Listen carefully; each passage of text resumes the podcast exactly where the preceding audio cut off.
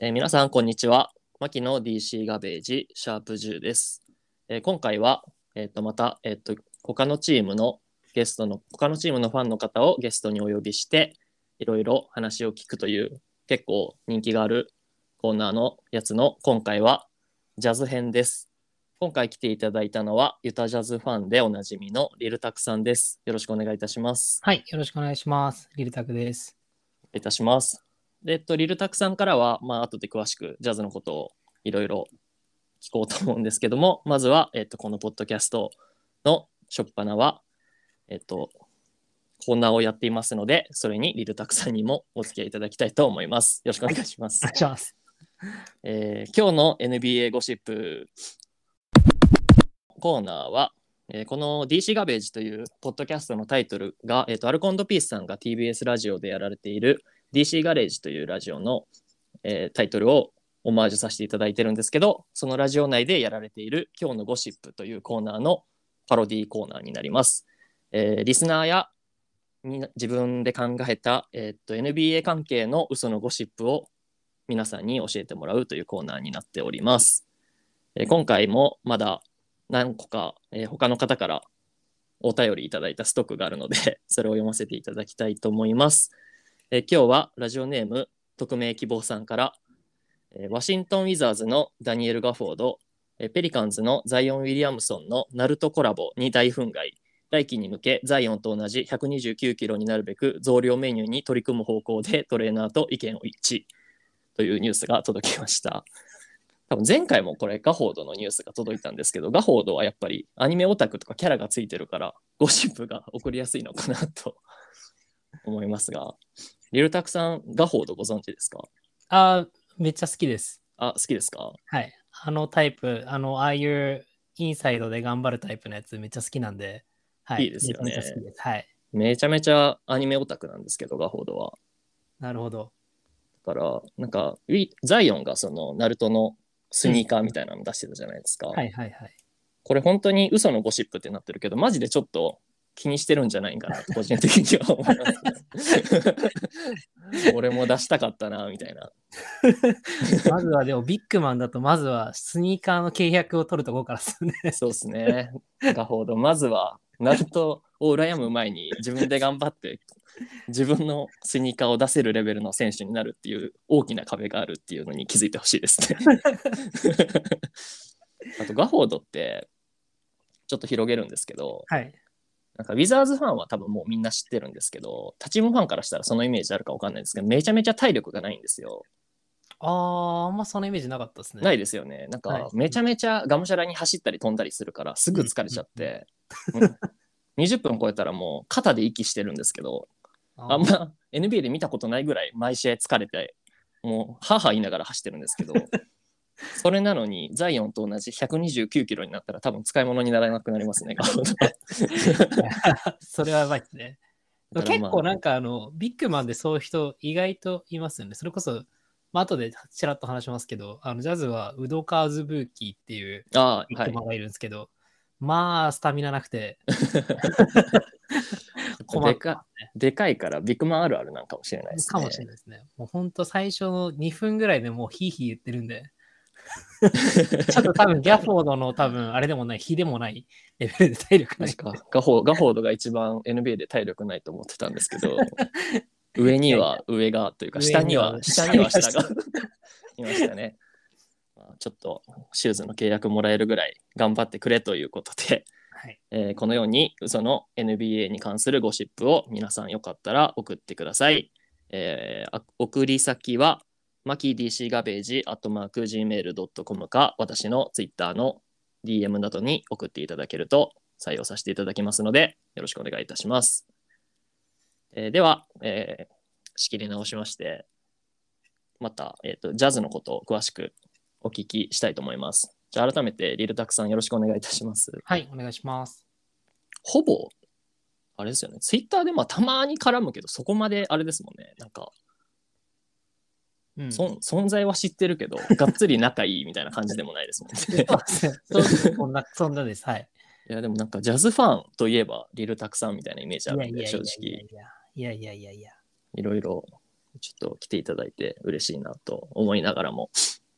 まずは、えっと、恒例通りさっきも言ったんですけども、リルタクさんが今回もちょっと資料をなんか詳しいすごいやついただいてありがとうございます。面白かったです、これ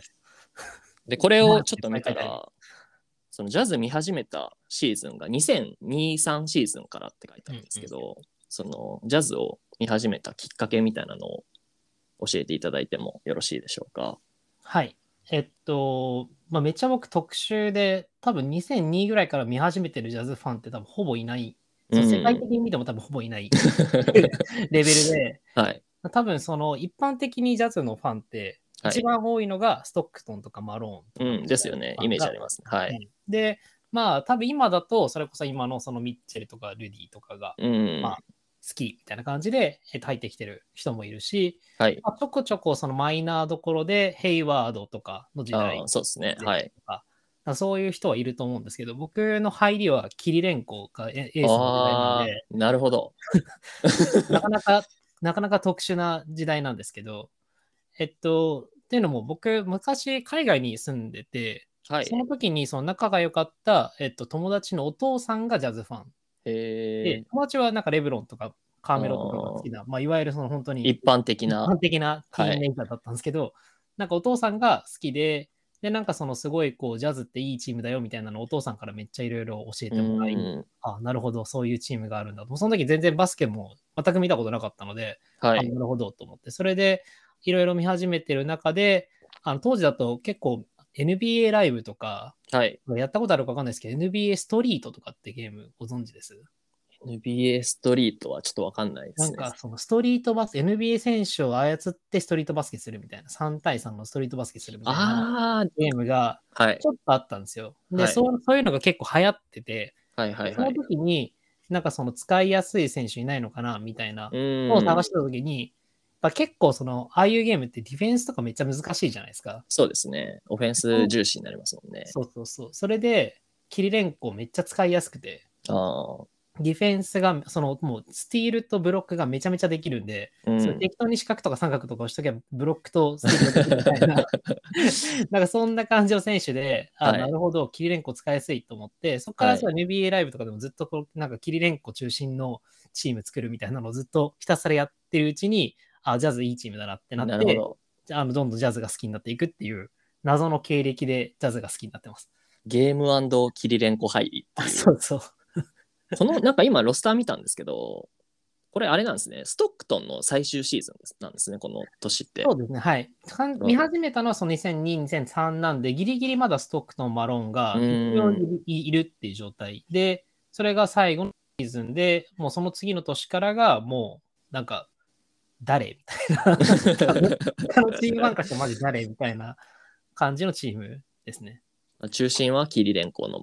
感じだったんです。キリレンコってエースだったんですか？えっとそれこそにせんさん、にせんよんはエースですね、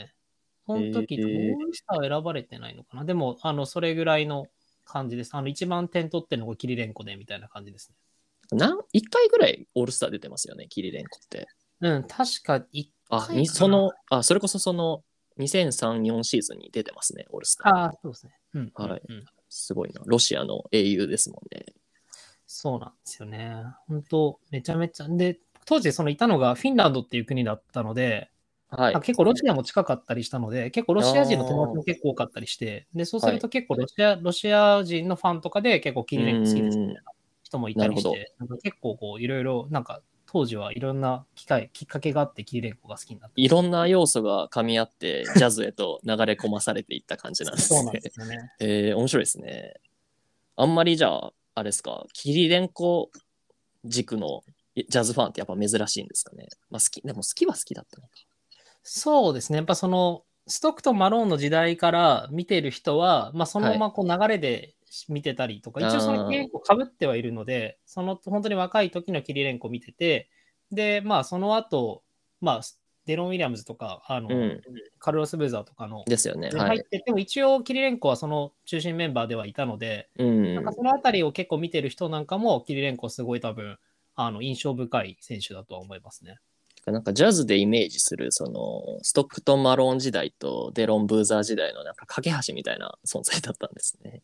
いや、もうおっしゃる通りですね。間をつなげてくれた。いや、本当に。キリレンコはあれですよね、なんかあの ごバイご みたいなスタッツが有名ですもんね。そうそうそう ご, ぶごこの項目でご以上みたいな。そうそうそう。もう本当に何させても本当に万能って、多分今の、まあ、なんていうんですかね、今の エヌビーエー の感じで言うと、一番近いのは多分ドレイモンド・グリーンとか、ああいうタイプの選手、まあ、全然そのプロファイルがまたちょっと違うというか、まあ、まあでも似てるのかな。なんかどっちかというと多分インサイドディフェンスとかの方が、まあより強め、ペリメーターよりもインサイドとかのディフェンスがもうちょっと上手くて、でも結構多分体の体格とかいいんじゃないですかね。腕長くて、サイズもろくじゅうきゅうだし、みたいな。うん、にひゃくろくちょいで。結構フレームとかプレースタイルが結構オールラウンダーで、オールラウンドディフェンダーって感じですもんね。そうですね。なるほど。で、意外とパスがうまかったりとか、そうですもんね。そういうのもあって、うん、ごアシスト稼ぐんですもんね。そうそう。シャレパスがめっちゃいいんですよ。へぇ。キリレンコってなんかいい選手、多分自分が見始めた時にも普通にいい選手だったんですけど、うんうん、あんまなんかがっつり注目したことなかったんで、うんうんうん。そこまで強いイメージないんですけど、最後ら辺なんかネッツいましたよね。そうですね、ネッツとか、あの、一時期ウルブスにもいたかな。なんかその、あ、いたいたいた。えっと、なんだっけ、ロックダウン、レッドロック、ロックダウンじゃないや。えっと、エヌビーエー のシーズンがいっかい短かったシーズンあったじゃないですか。はい、なんかその、あの選手会と揉めて、なんか最初始まらなかったシーズン。なんかあの時に、えっと、一瞬ロシアに確か戻ってるんですよ。そうですね、にせんじゅういち、じゅうにに。ロシアシーズンでプレーしてます ね, すねえっとその後に確かもうジャズ離れて、その後はひたすら違うチームであのこうつなぎ役的な感じ、そのスタメンのつなぎ役みたいな選手でずっとプレーしてたんですね。なるほど。またキリレンコ入りで、まあ、その流れでずっとチームとしてはジャズが好きでって感じですよね。そうですね。だからこれちょっとあんまりあのデロン・ウィリアムスの全盛期というか、はいはいはい、その当時だから誰だキッドとかナッシュとかに匹敵してクリポとふたりでなんか若手のもう次世代のポイントガードの顔みたいな感じだったじゃないですか。うんうんうん、なんか正直多分自分が見始めた時は多分ちょっと落ち始めぐらいの時で、はいはいはい、デロンが、はい、そんなにどこまですごい選手だったのかみたいなのあんま知らないんですけど、ブーザーとかもやっぱすごかったですか、デロンとブーザーは。そうですね、やっぱデロンはもうこれは完全にもう超あのバイアスかかった意見ですけど、もう本当に一瞬確実にクリス・ポールよりはうまかったというか、えー、そのクリス・ポールとその、まあ、実際うまかったかどうかって微妙なところなんですけど、少なくともその直接対決ではほぼほぼ勝ってたので、えー、なんかその見る試合ではえクリス・ポールそんなことそんな大したことなくないって多分ファンは思っててなんかそういう印象がやっぱ強かったのは間違いないですね。で結局あのプレーオフとかでも結構勝ってたので、やっぱ勝たせられる選手、勝たせられるポイントガードでって言ったら、まあデロンでしょみたいな感じの印象で見てた感じはありますね。監督となんか揉めてトレ、トレードみたいなあれですよね。そうですね。首し首絞めたのは違うかなんかジェロジェリージェリースローンですよね。はい。はいはい。なんかあの首絞めたのは違いますね。はい、違いますよね。さすがに首は絞めてないですけど、あの、はい、あの、でも、あの、仲違い、そのストローンさんと仲違いしちゃって、はい、で、まあ、結局、なんかその、いろいろ、まあ、ずっと、仲はあんまり良くなかったみたいなんですけど、うん、なんかあんまりこう細かく話はしょうがないんですけど、なんかその、本当に最後のスローンさんが最後、スローンと デ, デロンが最後の試合になるのかな、スローンもデロンさんも、スローンさんもデロンも最後の試合になる試合かなんかで、そのなんかそのプレイコールがあって、そのコールされたプレイがあって、はい、なんかそのセットオフェンスだったらしいんですけど、そのセットオフェンスをデロンが自分の判断で、その左右真逆の同じプレイにしたらしいんですよ。うーん、なるほど。で、えっと、それに、まあ、そのいろいろ そ, のそれまでにいろいろスローンさんもいろいろストレスが溜まっていたらしく、はい、で、それが、どうしても気に食わなかったらしくて、はい、その左右左右を変えたことがどうしても気に食わなくて、うん、でその試合であのハードルそのハーフタイムのハードルかなんかでグッドラックって言ってパドルでグッドラックってなんやねんみたいな、なんか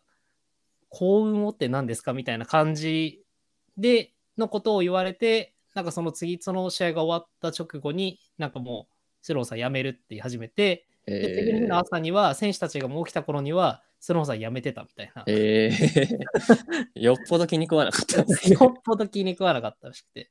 でもうそのスローさんはそこからもうずっともう引退しちゃって、でなんかそのチームとしてもまあなんか、まあ、正直や選手監督辞めちゃったんで、まあ、別にゼロを残す選択肢もあったと思うんですけど、はいうんうんまあ、なかなかやっぱりそのまあスローさん自身のその存在感っていうのがあまりに大きかったっていうのもあって、うん、まあこういうことをした選手をちょっと残しておくっていうのは球団としてちょっとあんまりできるもんじゃないっていう判断をしてしまったらしく、うん、でトレードされるって感じですね。あのブルック・ロペスとネッツでやってましたもんね。そうですね。その時に来たのが有名な選手ですか？トレード相手、まあ、分かんないか、えっと、トレード相手が、えっとはい、デビン・ハリスと、あ、はいはいはいえっと、デリック・フェイバースですね。あ、ここでフェイバースが来るんですね。そうなんです。フェイバース、フェイバースの話はしたいですよね。ジャズの恋人ですもんね。ここで、うんまあ、ちょっと後でお聞きしますね。でまあ、デロン・ブーザー時代があって、その後がだからヘイワード時代ですよね。そうですね。ヘイワードの時って他に主要メンバー的なのって誰ですかね？他だと。えっと、その当時言われてたそのビッグな、なんていうんだっけ、コアフォーとかコアファイブとかって言ってたのが、はいえっと、ポイントガードがトレイバーク、うーんトレイバークで、でシューティングガードがアレックバークス、アレックバークスで、えっとでヘイワードがいて、でまあ当時はちょっとまだ結構ビッグマン主流の時代だったんで、フェイバーズとえっとカンターのごにんが一応そのまあ比較的上位ピックで取られた選手たちで、うんあのそのバランスでいきましょうっていうのがちょっと一時期こう進んでた構想ではありましたね。なるほど。ヘイワード時代ってジャズは強かったですか？そこまでぐらいですか？プレーオフ行くか行かんかぐらいですかね？そうですね。あのヘイワードがあの出ていく最後の年にやっと、えっと、プレーオフ出れたって感じで、それまではヘイワード自身はプレーオフ出てないはずですね。ああ、そうなんだ。ヘイワード自身としては、えっと、プレーオフ出てなくてっていう感じですね。なるほどなるほど。なんかジャズってイメージ的になんかそれこそさっきおっしゃってたみたいになんかすごいセンターにずっとなんか名のある選手がいませんか？なんかごっついセンターずっといますよね、うんうん、そのカンターもいたし、ね、アルジェファとかもジャズとかですよね。あ、そうですそうです。はい。からずっとなんかごついセンターが何人も、モングレッグ・モンローは違うか。グレッグ・モンローは、えっと、去年なんかそのとおかかん契約っていうか、昨シーズンとおかかんぐらいでですか。フェイバースか。だからなんかごついビッグマンをツインタワーみたいなのをずっとしてるイメージがありましたね。うんうんうん、そうですね。それこそそのフェイバーズが来た時って、えっと、ジェファーアルジェファーソンとあとポール・ミルサップがいたんですけど、うん、あ、そうだ、ミルサップだ。そうですね。で、えっと、まあ、いわゆるその、その時はデロンとアルジェファーソンとポール・ミルサップがさんにんで、えっと、中心の選手、チームっていうのが、うん、あったんですけど、その代わりというか、そこで、その、えっと、デロンがトレードされて、フェイバーズと、で、その時にもらったピックでカンターが入るんですけど、うんまあ、なんかその、アルジェファーソンとポール・ミルサップが結構ずっといたので、その後ろにこう、はい、フェイバーズとカンターがいるみたいな感じになって、すごい厚さ、厚さがすごいですね。厚さが、なんか圧がすごいんですけど。そうそう。なんかそれがなかなかこう、なんていうんですか、チームファン的には、ジェファース、ある、あるとか、そのミルサップも、まあいい選手なんだけど、まあもうデロンもいないし、再建中だし、フェイバーズとかカンターとか見たいな、みたいなのをずっと言ってたみたいな感じでしたね。もうちょっと若いやつ見せてくれって感じだったですね。そうそうそう。なるほど、なるほど。ヘイ、ヘイワードってセルティックスに行ったのは エフエー ですか？トレード エフエー ですね。エフエー もう、はい、で出ていくわみたいな感じで出ていった感じですか？微妙なラインなんですけど、まあその本人、はい、本人談、あくまでこれは本人談しか分かんないんであれですけど、本人的には相当最後まで悩んでたらしくて、はい、残るか、えっと、オールス、オールスター出てますもんね、最後の年。そうですね。でオールスター出て、でもジャズ的にはもう正直ヘイワードと心中しますっていうスタイル感じだったので、うん、もうスタンスだったので、もう別にヘイワードが残りたいという条件で残すし、うん、なんならその直前にルビーを取ってるんですけど、ああのルビーのトレードもヘイワードがルビーを欲しいって議談して、じゃあルビーを取りますって言ってルビーを取ってもう新たな望むチームを作ってるし、あなたがエースのチームだから、うん、ぜひ残ってくださいっていうピッチを最後かけて出ていかれるっていうあ, あんまりなんかこういい関係性ではない感じなんですね。最終的にはそうですね。なるほどなるほど。でもジャズファン的にはあれですよね、だから出ていっちゃってセルティックスいち試合目とかでも怪我しちゃってますもんね。あのなんかえぐい、そうなんですよ、骨折みたいなんで、なかなかそうそう複雑ですよね、気持ち的にも。いやもうめちゃめちゃ複雑でしたね。なんか本当にあのプレー、あの怪我したプレーも、はい、なんかその直前の前のシーズンでイングルスとよくやってた、はい、そのまあ、イングルスが斜めよんじゅうごどぐらいからロブ上げてあの走り込んでくるヘイワードにロブ上げるっていうプレーが結構ずっと去年やそのその前の年にやってたんですけど、はい、それをやった瞬間だったんで、ああセルティックスでもやるんだって思ってみた瞬間にガクッといったんで、最悪ですねマジと思って、結構その時は正直まあ結構アンチというか気持ち的にはまあ出ていきやがってみたいな、そうそうそう、その気持ちがあったんですけど、もうなんかそれ見た瞬間にもうなんかちょっといやーきつっと思って、うん、もうなんかで結構そのその日は結構ずっと沈んでましたね。いやそうですよね、今までの本当なんかあれですもんね、元彼元カノがいや本当本当不幸な目に遭うみたいな感じですもんね。そうそうそうそう、完全に全然なんか そ, そこまでもそこまでっていうかもうい そ, そういうそういうのは求めてないよみたいな本当になんか違うこ ん, なこんな気持ちになるなら活躍してアンチさせてくれよって感じですもんね。いや本当にそうですね。そうですね。ヘイワードいい選手ですよね、うんうん、ヘイワードに関する気も気持ち悪いエピソードが自分いっこあるんですけど喋っていいですかそうそうそうヘイワードって奥さん め,、はい、めっちゃ美人じゃないですか。はいはいはい。俺インスタでヘイワードの奥さんだけフォローしてるんですよロビン、ロビン、ロビンヘイワードさん、ロビンヘイワードさんあの、ね、ロビンさんめちゃめちゃなんか夫婦の仲むつまじい感じとかこど可愛い子供たちとかを載せててヘイワード別に一切フォローしてないんですけどそれを昔から見てるっていう。いやそうめっちゃ美人ですよね。めっちゃ美人ですよね。本当にすごい美人ですね。なんか多分学生時代からの恋人とかですよね。そうそうそうそう。ただなんかちょっとこう嬉し、嬉しいというか、なんか学生時代っていうか、学生時代からジャズにさんねんぐらいまでのヘイワードって、マジで、なんか本当にひょろい。うんうんうん。あ、その話したかったですね。めっちゃ垢抜けましたよね、途中で。見た目が。どうしたお前って。イメチェンどうしたみたいな。あれはな、でもだからも、その最初はそのロビンさんの影響とかなのかなとか思ったけど、その エヌビーエー の途中から変わったじゃないですか。そうですね。サラサラマッシュみたいなガリガリサラサラマッシュ時代から刈り上げアップバンクみたいな髪型になってそうそうそうそう、あれは何なんでしょうね。ジャズファン的にも謎のイメチェンですかあれは。あ、そうですね。なんか急になんか、まあ、急にっていうかなんか、まあ、気づいたらみたいな感じでは正直あったんですけども、なんか髪は短くしつつあって、はい、なんかそしたらなんか急にこうちょっと髪か ジ, ェジェルで固め始めてなんかなんかかっこいいなみたいなで、うん、その時にちょうどその筋肉とかも結構がっつりしてきたんで、うんうん、なんかあすえなんか急にめっちゃかっこいいんだけどお前お前こんなかっこよかったんかいっていう。そうそうそう、なんかあんなにひょろひょろの坊やみたいな、なんかもやし坊やみたいな感じだったのが急にどうしたみたいななんかちょっと変わっちまったな感ありますよね。そうそうそうそう、あれ昔から見てたら。いやそうなんですよね。だから多分最近のヘイワードというか、多分ここごねんぐらいを見てるファンだったらそのイケイケフェイヘイワードしか見たことないけど昔の写真見てほしいですね、ぜひ知らない人は。うん、本当にめっちゃめっちゃ、うん、な, な, なんでしょうね、パッとしないですよね。一番パッとしない、うん、なんかエースになるような見た目してないですよねそうそうエース感ゼロですよね。うん、やっぱ見た目から入って正解だったのかもしれないですねいや間違いないですね。ヘイワードで、まあヘイワード時代があって、でヘイワードとミッチェルとかはかぶってますか。いやかぶってないですね。かぶってないんですね。ゴベールはかぶってますね。はい、そうですね、ゴベールはかぶってます。なるほどなるほど。ゴベールだがだからあのそんなにまだ今みたいなバケモン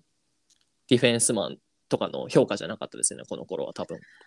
えっと、ヘイワードの最終年ぐらいで、えっとはい、多分ディフェンシブファーストチームには確か選ばれてる。ああ、そうなんだ。の選手になってたはずですね。片鱗は見せ始めてですか、もう普通にちゃんと評価は上がってたんですね。はい、そうですね。ミッチェルってだ、そんな、そんな、なんか見た目が結構貫禄あるじゃないですか、ドラパンは。うんうんうん、まだ何年目だ ?よ 年目 ?ご 年目ぐらいってことですか？今年ごねんめが終わったのかな。なるほど。にせんじゅうななですか？そうですね、にせんじゅうななですね。なるほど。あ、本当にもうじゃあ入れ替わりで来たんですね。そうなんですよ。なのでやっぱこうヘイワードがいなくなっちゃってこう、うん、ポカンと開いてしまった穴を、まあうん、ドノバン・ミッチェルに埋めてもらうってにせんじゅうなな、にせんじゅうはちだったんで、うん、もうなんか愛さざるを得ないというか。なるほど。もう感謝しかないですよね、そこに関しては。ドノバン・ミッチェルはいい選手です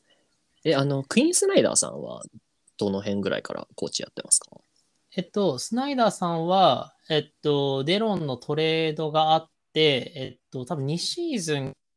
タイ・コービンっていう、えっとうん、ジャズの選手、もともと選手だった人がにシーズンぐらいやってるんですけど、まあ、それがいわゆるジャズ の, あの闇の期間なんですけど、えー、闇のにねんかんぐらいを経て、えっと、にせんじゅうよんですね。からにせんじゅうよんから、なるほど、なるほど。はい、個人的にクイーン・スナイダーさんは、あ、ごめんなさい、どうぞどうぞ。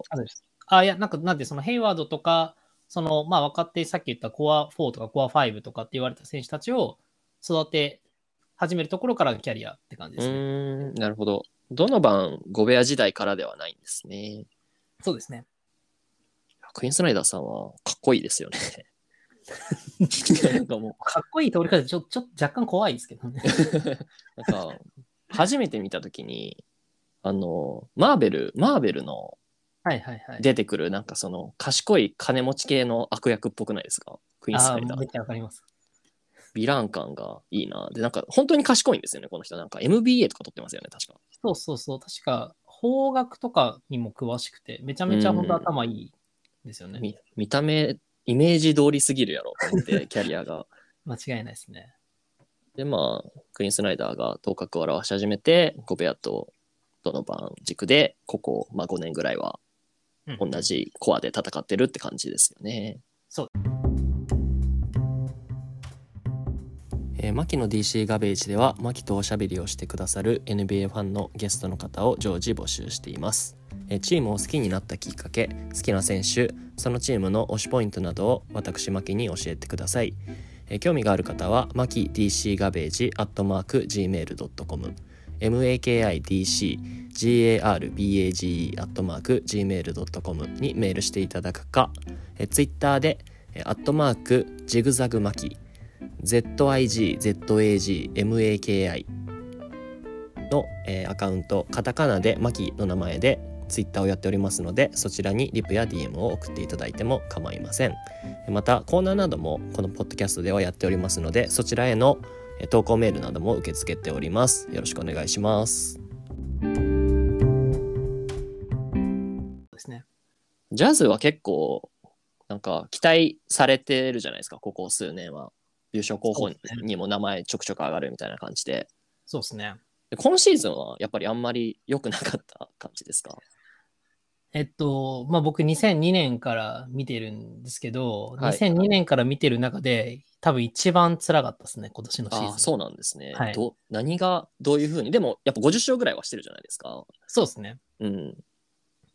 そうなんです。結構、まあ、そこそこ勝ってるんで、まあ、本当に結果だけ見ちゃえば、まあ、そんなにそんなにっていう多分シーズンだとは思うんですけど、うん、けどなんていうんですかね、やっぱ去年の去年っていうか、えっと一昨年あのクリッパーズに負けた年の、はい、やっぱり問題がずっとあって、うん、でそれはまあチーム内外からいろいろ言われていて、はい、でまあファン的にはいやでもきっとジャズなら修正してくれるって思って、まあ、シーズンをに入るわけなんですけど、結果あんまり修正できてなくないっていうのが見えすぎてしまって、なるほど。なんかそれをこうまじまじと見せつけられてるというか、今まで僕らが擁護していたのに、その擁護していたのを裏切られるみたいなことがずっと起きてしまって、うんうん、それこそレイカーズにこうなんか立て続けに負けちゃうとか、うん、なんかまあちょっとコロナの影響もあったりして、途中でこう結構調子落としちゃうみたいな月が確かにがつかな、いちがつかにがつぐらいにあるんですけど、はい、その辺も結構苦しかったですし、うん、なんかこう信じているものがちょっとこう徐々に崩れていっている感というかを感じてしまって、本当に見てるのが辛いっていうし試合は多々ありましたね。頭、頭打ち感というか。そうですね。なんかこのロスター、まあ今のそのコンリー、ミッチェル、ゴベア、うん、まあボヤンとロイスみたいなスタメンのチームにちょっとこう限界感じちゃってるなっていう感じですね。なるほど。今シーズンはだからプレーオフが、えー、マブスに負けたんでしたっけ？うんうんうん。そうですね。そうですよね。だから結構だから。なんだ番狂わせというかさ、ジャズ優勢みたいな雰囲気、まあ、どうなの、そういうわけでもないのかな。そうですね、一応ダラスがまあよんいでジャズごいなんで、うん、まあ、順当っちゃ順当なんですけど、はいね、まあ、それこそあの最初にあのドンチッチがいなかったっていうのも 最, 最, 最初のさん試合ドンチッチがいなかったので、はいはいはい、ドンチッチいないのに にたいいち 取られちゃうっていう状態だったんで、うん、なるほど。まあ別にそのそれ以外のマブスのそれ以外の選手たちがどうっていうわけじゃなく、こうネガティブに感じるわ感じたわけじゃないんですけど、どっちかというとまあ彼らがすごいすごかったなっていうのが正直なところなんですけど、はい、何してもこういやさすがにドンチッチいないのにリード取られちゃうのが結構まずいくないっていう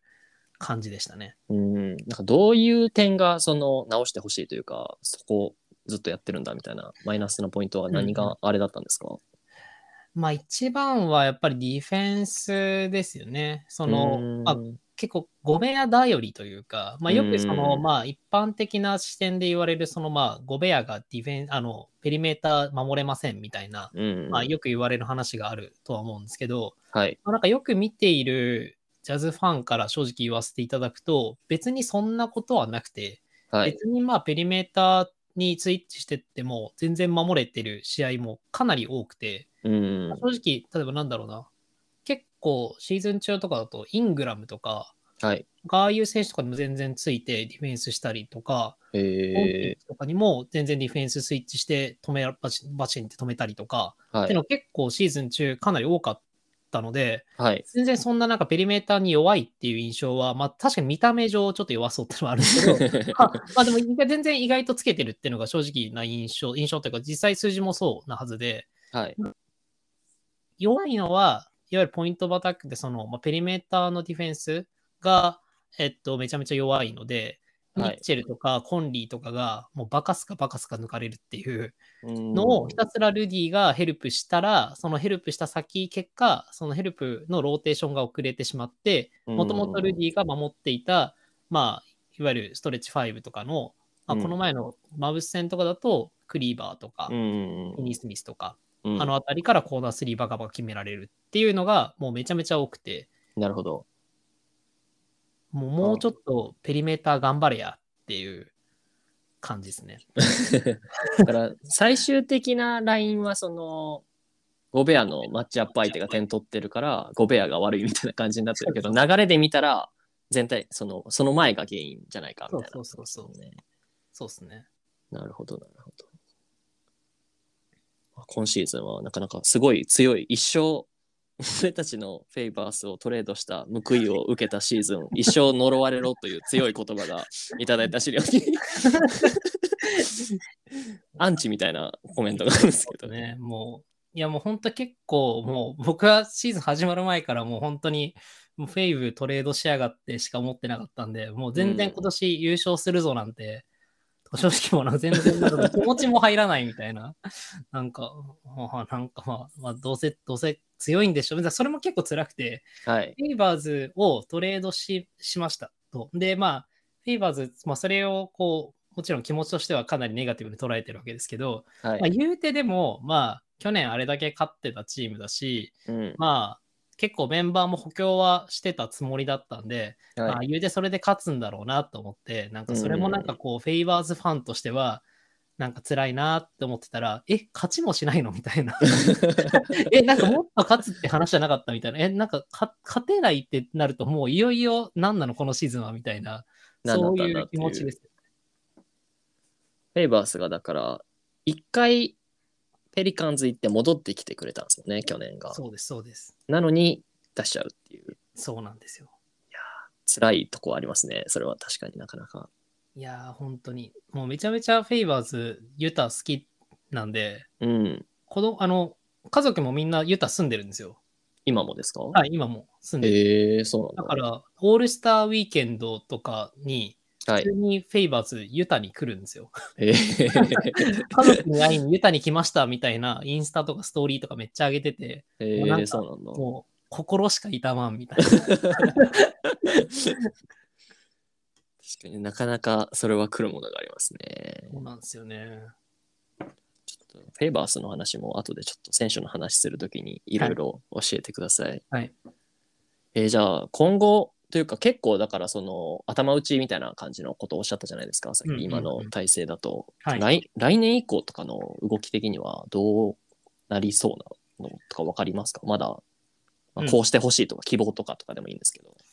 一応なんかそのいろいろまあ記事は出て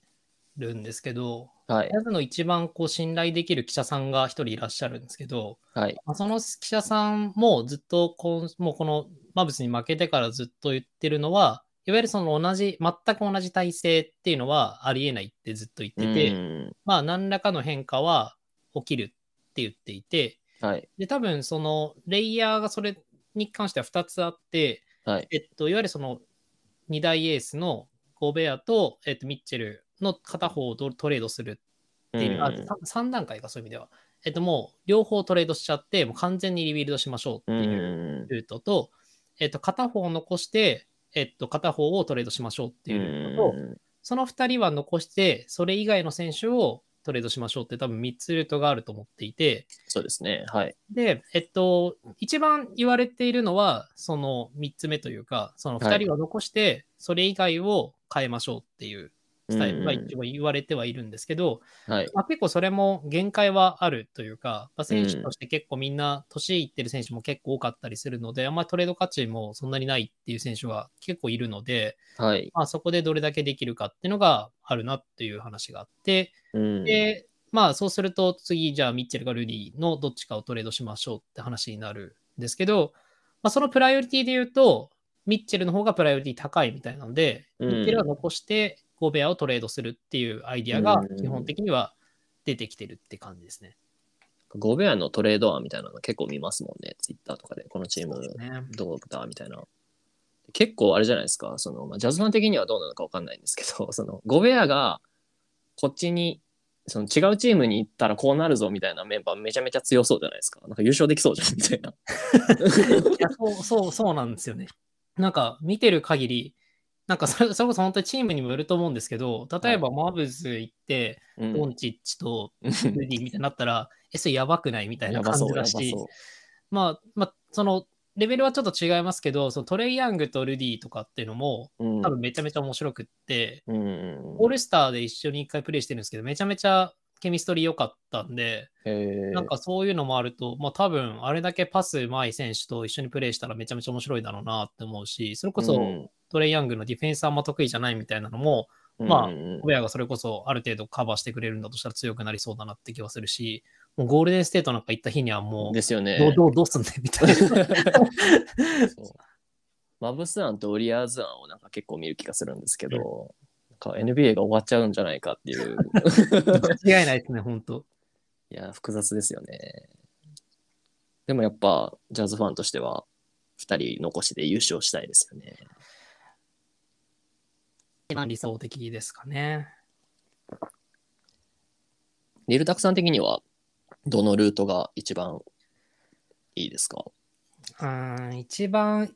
いいルートはふたりとも残してほしいなと思ってます、なんでまあそれ以外の選手、まあなのでコンリーとか、うん、まあちょっと残念ですけどボヤンとかコンリーとか、うん、まあオニール、ロイス・オニールとか、うん、クラークソンとか、まあそのあたりをうまく動かして、えっともうちょっとペリメーターのディフェンスが強くなるというような、まあチーム作りみたいなのがまあ多分一番個人的に願ってる感じではありますね。なんかそのスター連れてくるっていうよりはもうちょっと能力重視でいい選手を集めてきてって感じ。そうですね、うん、まあミッチェルがまだ言うてにじゅうごなんでまだまだ若い、うんまあ、若いですよね、うん、はい。まあゴベアはにじゅうきゅうですけど、まあ別にまあもうちょっとプレーできる人っていう気持ちは全然あるので、うんまあ、そういう意味ではまあもうちょっと若い選手とかをいろいろ揃えてあげて、うん、でまあこれはもうずっと僕はあのコンリ連れてくる前ぐらいから言っててるんですけど、もうミッチェルをポイントガードにしてほしくて、うん、ポジション的にはまあその実際のプレーはそんなに別に、はい、あのポイントガードポイントガードしてなくてもいいと思うんですけど、まあもうポジションとしてはもういちばんっていう感じにして、はい、でもうそのあんまりコンリーみたいなこうちっちゃい選手を横に並べるっていうよりかはもうちょっと大きいサイズのある選手を横に並べたプレー見てみたいなとは思ってますね。ずっとにばんっぽい選手で並べて、はい、なるほどなるほど。じゃあもうそのままこのなんていうんですか今の選手の紹介みたいな感じに行かせていただくんですけど、はいはい、ミッチェルってさっきなんかめっちゃドノバンとコンリーが抜かれてゴベアが尻拭いするみたいな言われてたんですけど、守備あんま良くないんですか？守備もできるイメージが。いやそうなんですよね。僕らもなんか守備ができる選手って聞いてたんですけどみたいな感じなんですけど、はい、でも実際多分最初のシーズンそのルーキーシーズンとかは、まあ、結構頑張ってたっちゃ頑張ってたような気はしてるし、サマーリーグとかでもなんかきゅうスティールとかしてたんで、はい、なんかめちゃめちゃディフェンスできるイメージの選手だって入ってきたんですけど、うんうんまあ、やっぱオフェンスにやっぱ、はいパワー割いてるんだと思うんですけど、まあ、その分ちょっとディフェンスが本当にガバガバで、それこそ去年でいうとレジー・ジャクソンとかにガバガバに抜かれてるみたいな感じだったんで、うんああそうなんですね、もうちょっと正直そこは頑張、頑張れよとしか思わんっていうあそうなんですね、うん、多分だから最初の頃のイメージで多分ずっと守備 ツーウェイ 選手だと思ってたんですけど、うんうんうん、そんな感じじゃないですね。そうですね、意外と今は結構いわゆるライアビリティあのあ穴って言われるような感じに近いと思います。ああそうなんですね、はい、この番はドライブが多めの選手ですよね、どっちか。まあでもスリーも下手じゃないか別に。そうですね、キャッチ&シュートが基本的に結構うまい選手なんですよね。あんまりこれ多分イメージないと思うんですけど、はい、どっちかというとキャッチ&シュートのスリーが結構うまかったりっていうサービスだったりするんで、えっと意外とコンリーがボール持っててそこからパスもらってみたいな感じのプレーも多い選手ではありますね。うーんそのポイントガード化計画を望む的にあのゲームメイク力とかはどうですか？えっと悪くはないですよね。うんはいなんかあの結構そのコンリーが出て、出てない時間とかっていうのは基本的にミッチェルが、まあ、ポイントガードっぽい動きをするというかプライマリーボールハンドラーってやつですねいわゆる、うんうんうん、を、まあ、やることが多いのでまあ、あのそれを見てる感じだと、まあ、そもそも結構パスうまいので、はい、あの結構み意外なとこ見えてんなっていうのも結構パスとして多いですし、でもともと野球やってたっていうのもあって、はい、片手のパスがめちゃめちゃうまいところがあったりするので、まあ、うまいっていうか、はい、うん、うまいっていうとちょっと、まあ、やや、ややギャンブラーなパスもするんですけどまあでもまあ、あのいいパスも結構するので、はい、あのもうちょっとそのそういうプレーを覚えさせてあげたらもっと全然違う、こう次元というかちょっとこう違う面が見えてくるじゃないかなって可能性は十分感じるっていう状態だと思います。うーんあやっぱでも自前で育ててここまでの選手になってもらったからにはやっぱこの選手に引っ張っていってもらいたいですよね。押しも押されぬエースで、うんうん、ゴベアはゴベアもなんかオフェンス結構良くなってますね。昔なんか本当に守備戦でもうオフェンスゼロみたいなイメージだったけど、普通になんかインサイドは結構いいみたいな良くなってるイメージはあるんですけど、そうでもないですか？いやもうおっしゃる通りで、はい、えっとまあゴベアってあの本当に手にグロス塗ってる系のマンなんで、もうポロッポロポロッポロしてたんですけど、はい、まあ、それが随分もうほんとここにさんねんでかなり良くなって、まあ、キャッチでミスっていうのもほとんど少なく、うん、かなり少なくなってるし、で今年なんかフィールドゴールでリーグいちいなんで ななじゅういちパーセント とかなんで、うん、まあそれはもうシューダンク行かせダンクというかもうボールもらってシュート行くってなったらもう基本的にはまあ点取れるっていう感じの選手になりつつあるので、うん、全然オフェンス面ではあんまり、まあいわゆるそのできないことがやっぱりあまりに多すぎる。あの僕思ってるのはゴベアってあのめちゃめちゃ努力タイプでサインゼロなんで、はい、あ、なるほど、はい、なんかもう本当にセンスがないんですよね。はい、何も多分その生まれ持ったものは何もなくて、体が体だけ体だけだと体となんか努力で何とかしてますみたいななんで、はい、まあそのなんか成長はずっとしてるしすごいいい選手だと思うんですけど、うん、やっぱりそのじゃあミドル打ちますみたいなこととかは多分ほぼ無理だし、うんうんうん、ソフトアップなんてもうとんでもないというか見てられないみたいな感じなんで、正直まあそこはそうなんですけど、それ以外の自分ができるところをひたすら伸ばすっていう能力が本当に長けてる選手だと思うので、えー、なんかそこはすごく見てて嬉しい選手ですよね。割り切って、割り切ってもできることだけ特化して。そうそうそう。なるほど。そういうなんかちょっと不器用な方がやっぱなんていうんですか、ファン的にも可愛いつか応援したくなりますよね。全部できる選手よりは。そうですよね。なんか面白いじゃないですか、見てて。面白いですね、伸びていってくれたら。うん、いや、なんかの、いや、すみません、えっと、今の面白いは完全にこの芸人的な面白さなんですけど、はい、やっぱ、超面白いんですよ。やっぱそのファン的に見てても、なんかその昔はちょっとなんか何やってんのみたいな感じがちょっと強かったんですけど、はい、最近もう選手としてクオリティ高すぎて、なんかそのちょっとなんか や, やらかすやつが、もう笑いでしかないというか、可愛すぎるみたいな、そういう感じになってるんで、もう、超、超面白いですね。いいですね。ゴベアにじゅうきゅうさいなんですね。なんかもうちょい若いんだと思ってました。なんか、そんなもんか。う, ね、うん、にせんじゅうさんねんのドラフトなんで、そうですね。もともとフランスでプロとかでやってた感じですか？そうですね。フランスでプロいちねんかにねんぐらいやってって感じですね。うーん、なるほど。なんかゴベアってなんか昔多分フランス代表かなんかの試合でなんかフランス代表が集まった時に一人だけなんか違うユニフォーム着てこいみたいな、うん、そうそう嘘言われて、なんかそれではにかんでたなんか可愛いやつのイメージがずっとあるんで、なんか若手のイメージなんですよね、ずっと。うんうんうんうん。パーカーとかディアウにいじられてるっていうイメージが。そうですね。もうさんじゅうなんですね。そうなんですよ。なんか今そのセンターがすごいじゃないですか、他のセンターたちが、うんうんうん、だからエンビートいてヨキッチいて、はい、タウン、タウンズいてみたいな感じで、だからそれに比べたらやっぱゴベアはそのディフェンス専門というかそっち寄りなんで、なんかどうしてもちょっと揶揄されることあるじゃないですか。そうですね。なんかゴベアがなんでオール エヌビーエー チーム入ってるんだとか、うんうん、オールスターじゃないだろうみたいな、あれはどうですか、ジャズファン的には。うーん、まあ気持ちはわかるっていうまあそう言いたくなる気持ちはわかるんだよなとは思ってますけど、はい、でもまあ実際スタッツとかやばいし、うん、なんかこうそれこそさっきも言ったその本当に年々成長する選手なんですよね、うん、びっくりするぐらい。なんか本当になんかいわゆるそのスリーが打てるとかそういうその爆発的な成長は一切ないんですけど、はい、ゼロなんですけど、はい、あのなんかこう今年で言うとリバウンドがめちゃめちゃ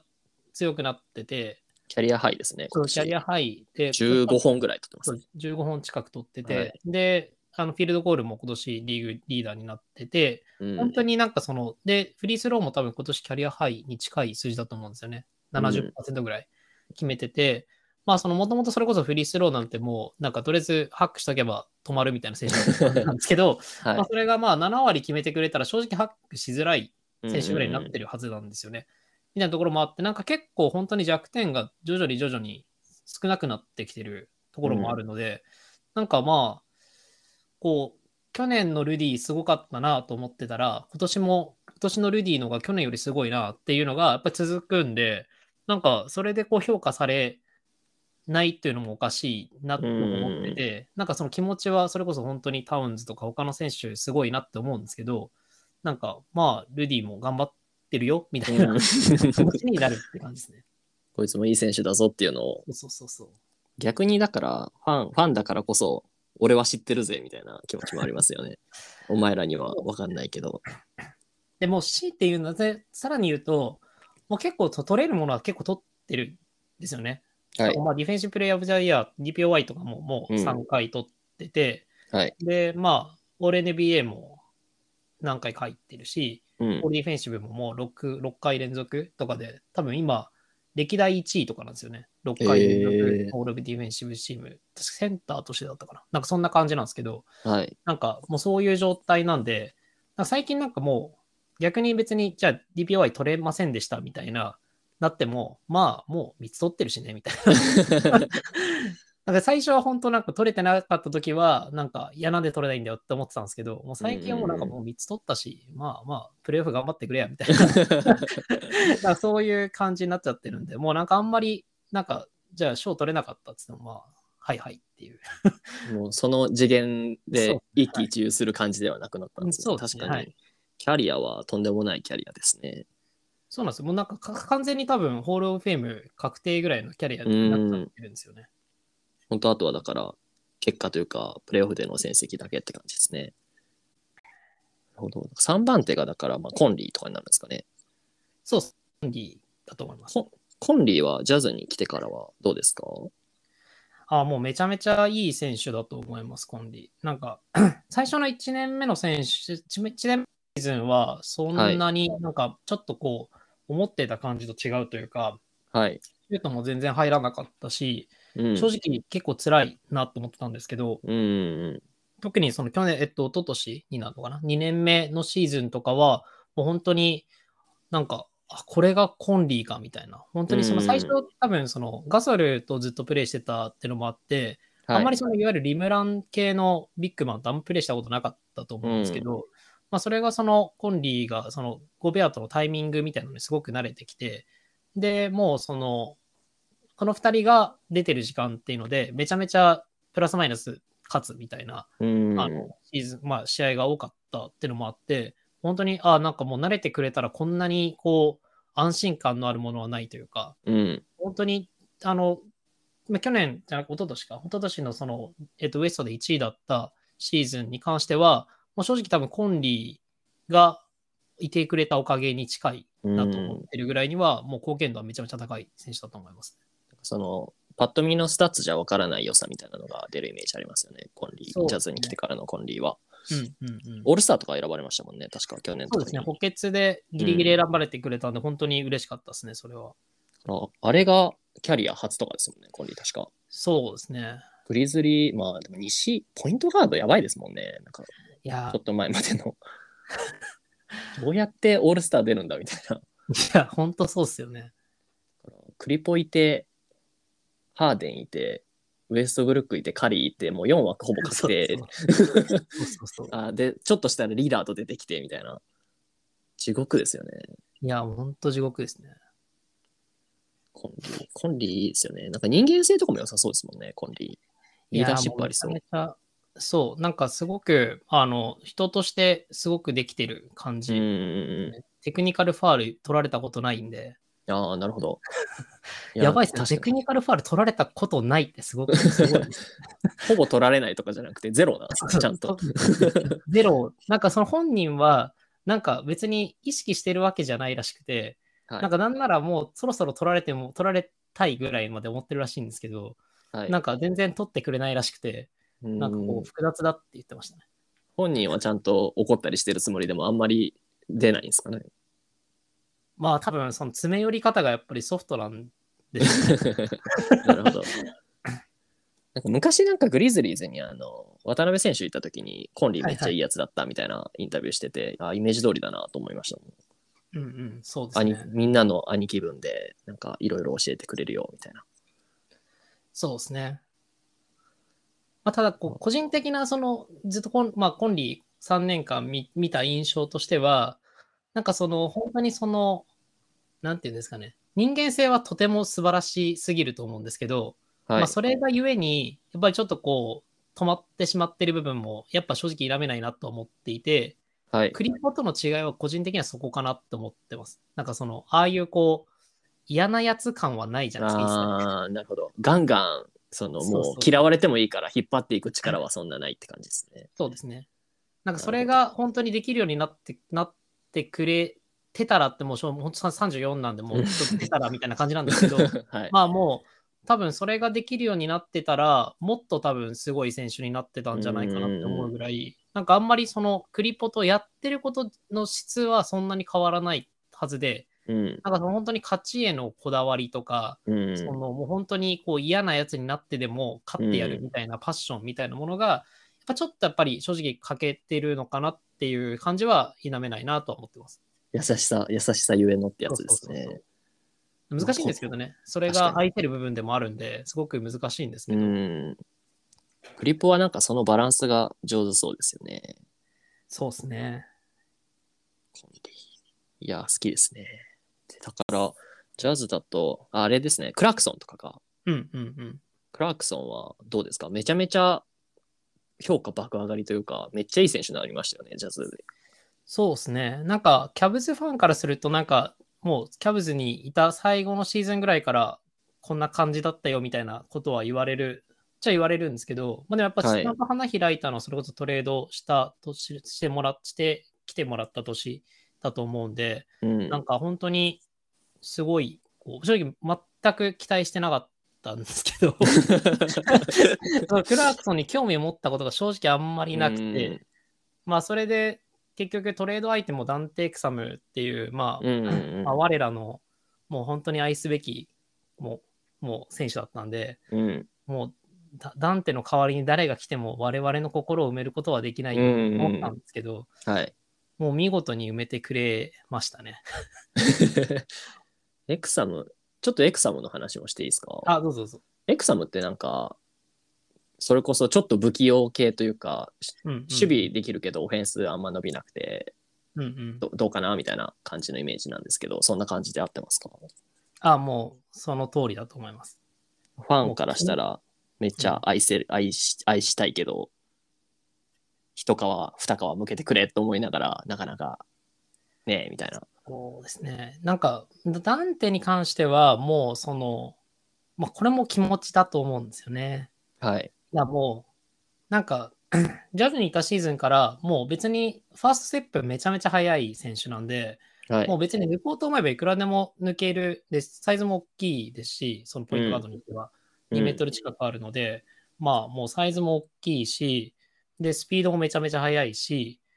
まあシュートはそんなに打てないとしても、なんかそんなにこうディフェンスでなんか彼を守れる選手がそんなに多くいるとは、もう本当にそのタイプ的には思えないっていう選手だ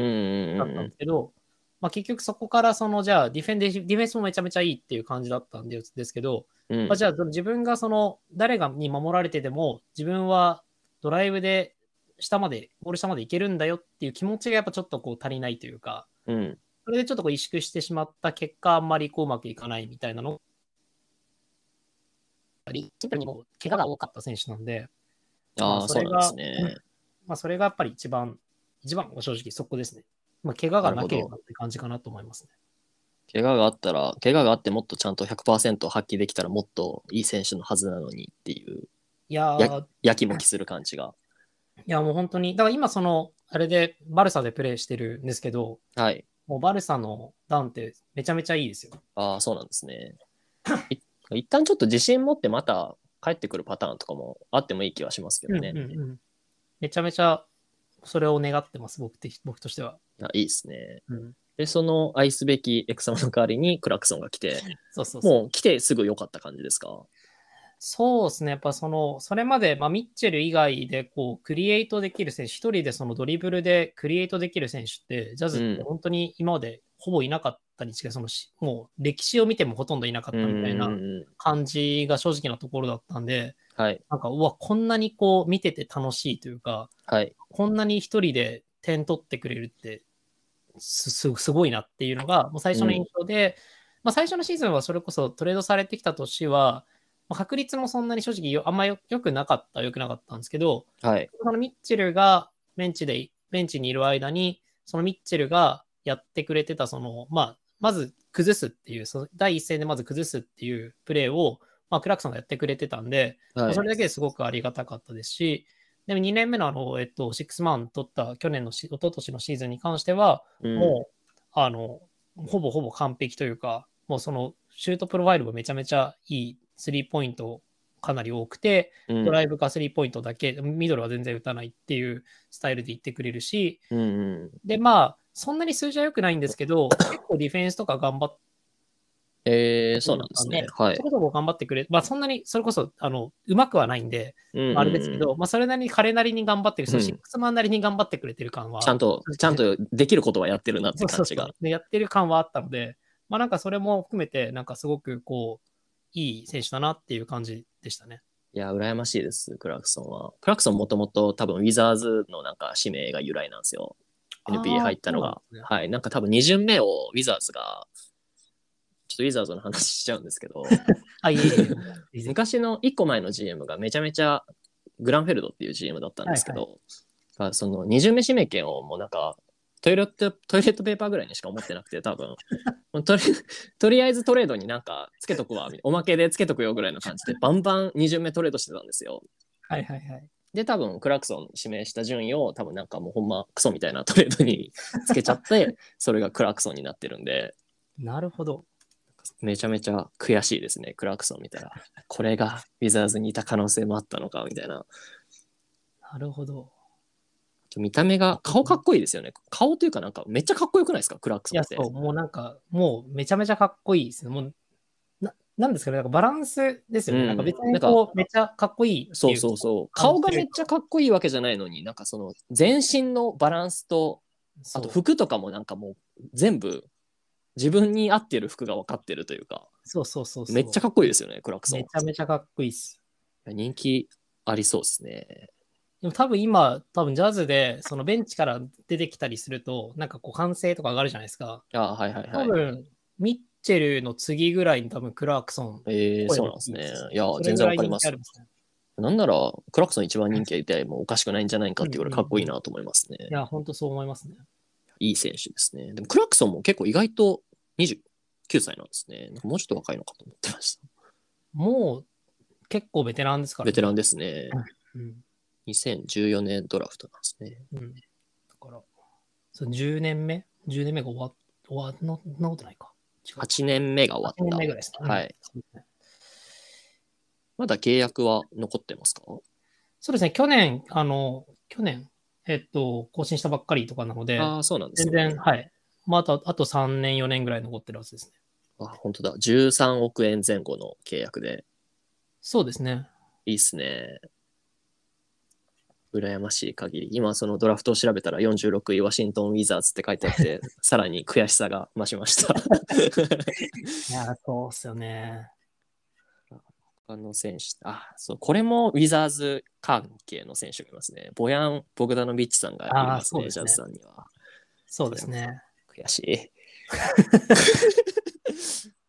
ちょっとあんまり僕そのボヤンそのウィザーズにいたことは知ってるし認識してるし、うん、結構いい選手だったってのも認識してるんですけどなんかその後なんかペイサーズに行った経緯はそんなに正直知らないんですよね。どういう経緯で行ったのかな。なんかボヤンに関してはそのダブル悔しさがあって、うんうんうん、えっとねボヤンはね確かいち巡目とトレードして開幕にウィザーズに入れたんあ違うシーズン途中で多分取ったのかな、はいはいはい、シーズン途中で多分いち巡目かなんかとトレードしてボヤン連れてきてき来た時はめちゃめちゃ良かったんですよ、はいはいはい、ボヤン、うんうんうん、どいつパス出しても全部スリー決めてくれて、はいはいはい、余裕でさんじゅってん近く毎試合取ってくれてバケモン来たじゃんと思ってたんですけど、はいはい、だんだんとこう活躍が、まあ、右肩下がりというか、はい、あんま良くなくてこの年多分ウィザーズプレーオフ出てるんですけど、うんうんうん、プレーオフでもうなんか沈黙しちゃうみたいな、はいはいはい、だから、まあ、さんばんてぐらいの活躍期待してたけどなんか来た時の勢いはどうしたっていうぐらい失速しちゃって、うん、でそのまま多分契約せずにトレードとかじゃないんじゃないのかな多分そのまま出ていってペイサーズと契約したのかな。なるほどなるほど。ウィザーズ出ていってからはなんかコンスタントに来た時のウィザーズのはちわりぐらいをコンスタントでやってるぐらいのイメージなんで、なるほどなるほど、悔しいなと思いながら見てて、でしかもそのあのあれです、ボヤンを連れてきた時の出したいち巡目がジャレット・アレンになってるんですよ、順位的には。ああ、なるほど。だからダブルで悔しくて。いや、それはめちゃめちゃ悔しいですね。やばいですね。それやばいですね。やばいですよね。なんて、なんてことをっていうトレードの。まあ、全然わ悪い選手、ウィザーズで活躍しなかったとかじゃないんですけど、うんうん、やっぱその失ったもののでかさがすごいというか。そうですよね。繰り返したら。ペイサーズからジャズはトレードですか エフエー？ エフエー ですね。エフエー なんですね。ボヤンもいい、いいですもんね、めっちゃ。めちゃめちゃいいですね。もう、多分その エフエー で来たジャズって、まあ、いわゆる エフエー にめちゃめちゃ人気ないチームじゃないですか。うんそうですね。まあ、多分、一番ビッグネーム。ボヤンが一番ビッグネームだと思います。今までの歴史上。そうそうそうそう。もう、すごいですよね。なんか、最初そのインディアナの時から結構僕好きだったので、はい、なんかいやめちゃめちゃいい選手だなと思ってて、いやでもなんかジャズなんかこう絶対来ないしな来ないよなと思ってたらツイッター見てたらボヤンがよねん契約みたいな、おおやべえ、えー、まあそれと同時にフェイバーズのトレードが決まったんでもうさらにいんですけどい, いろんなとこでいろんなとこで関係してくるんですね。そうそうそうそう、めちゃめちゃこう気持ちはなあなんとも言えねえ、でもボヤンかすげえなと思ってたんですけど。もう本当にジャズ来て、まあ本当になんていうんですかね、にばん手の得点面で言うと多分にばん手選手なんですよ。コンリーよりも取ってるし、うんうんうん、ゴベアより取ってるしっていう感じで、そうですね、はい、にばん手選手なんですけど、もう本当に先ほど言って言われたのがもうめちゃめちゃうまいので、はい、もうとりあえずボール渡して打たせとけば大体入るみたいな気持ち的には、うん、安心感。安心感ありますよね、ボヤンはマジで。めちゃめちゃ安心感あります。なんかフリースローとかももうめちゃめちゃ入るし、はい、なんか見てて、そのシュートフォームがめちゃめちゃ安定してるじゃないですか。うん、なんかあの時点でもなんかこう、あもうなんかあ り, ありがとうみたいな。もうシュート打ってくれてありがとうみたいなのをずっと思ってましたね。本当になんかシューター系のウイングの結構最高峰ぐらいのイメージですよね。うん、オールスターズマジでいい選手だなと思う。いや、本当にそうですね。それこそ、そのあのデンバーと一緒に、あでデンバーとあのだいよん戦までやったあのバブルのプレーオフがあったじゃないですか。はい。あの時ボヤン、怪我していなかったんですけど、はい、あの時ボヤンいたら、まあ、全然結果違っただろうなって、本当に多分思うし、多分なんかデンバーファンに聞いても、いや、確かにボヤンいたら結構やばかったみたいな話はされるぐらいではあるので、もう全然なんか多分ジャズのシーズンをそれこそ、まあ、怪我でネガティブな方にですけど、もう、こう、左右しちゃうぐらい。影響力は、はい、うん、そうですよね。ボヤンもまだ契約とかがあるんですかね、残る感じですか。えっと、こ来年が来年までか、うんそうですね。来年までですね。からでも、そのさっきおっしゃられたみたいに、ミッチェル・ゴベア軸で行くんなら、結構動かしやすいというか、価値が高い選手。あ、でも年齢が。そう、そこですね。ですね。さんじゅう、結構いってますね。さんじゅうよんさい。そうなんですよ。なので、そこですね、ボヤンに関しては。まあ、多分、うん、あのプレーとしては、すごくこう需要がある選手だし、うんうん、あのそれこそスタ、スタミナがめちゃめちゃあるっていう選手ではないんですけど、はい、けどそのディフェンスをちゃんとさせれば、結構意外とちゃんとディフェンスできるというか、うんうん、そうですよね、穴になるイメージはあんまないですよね、ボヤンは。そうなんですよね。なんか、あのそれこそ、おと去年、あ、おととし、その、えっと、クリッパーズとのシリーズでは、その、河合について結構バチバチ止めてたりとか、えー、はい。あの、ダラスシリーズも、その、結構ブランソンにボッコボコにやられてたんですけど、ジャズは。もう最後の方、その、ボヤンがブランソンに、もう結構、もうハーフコート、その、もうフルコートでついてるみたいな状態になってからは、うんうん、結構ブランソン、もう少しだけ、少しずつ止ま、止まったりもしてたので、なんか本当ディフェンスで頑張ってくれる選手でもあるので、なんかあんまりこう、めちゃめちゃ需要ある選手だと思うんですけど、本当年齢がもうさんじゅうよんとかなので、うん、まあそこからどう価値が出てくるかなっていうのは悩ましいなと思ってますね。まだプレーの質的には全然価値はあるけど、うん、やっぱ年齢が引っかかるかなって感じはありますよね。そうですね。確かにどうなるか結構注目の選手ですね、巨獣が来季以降の。そう思います。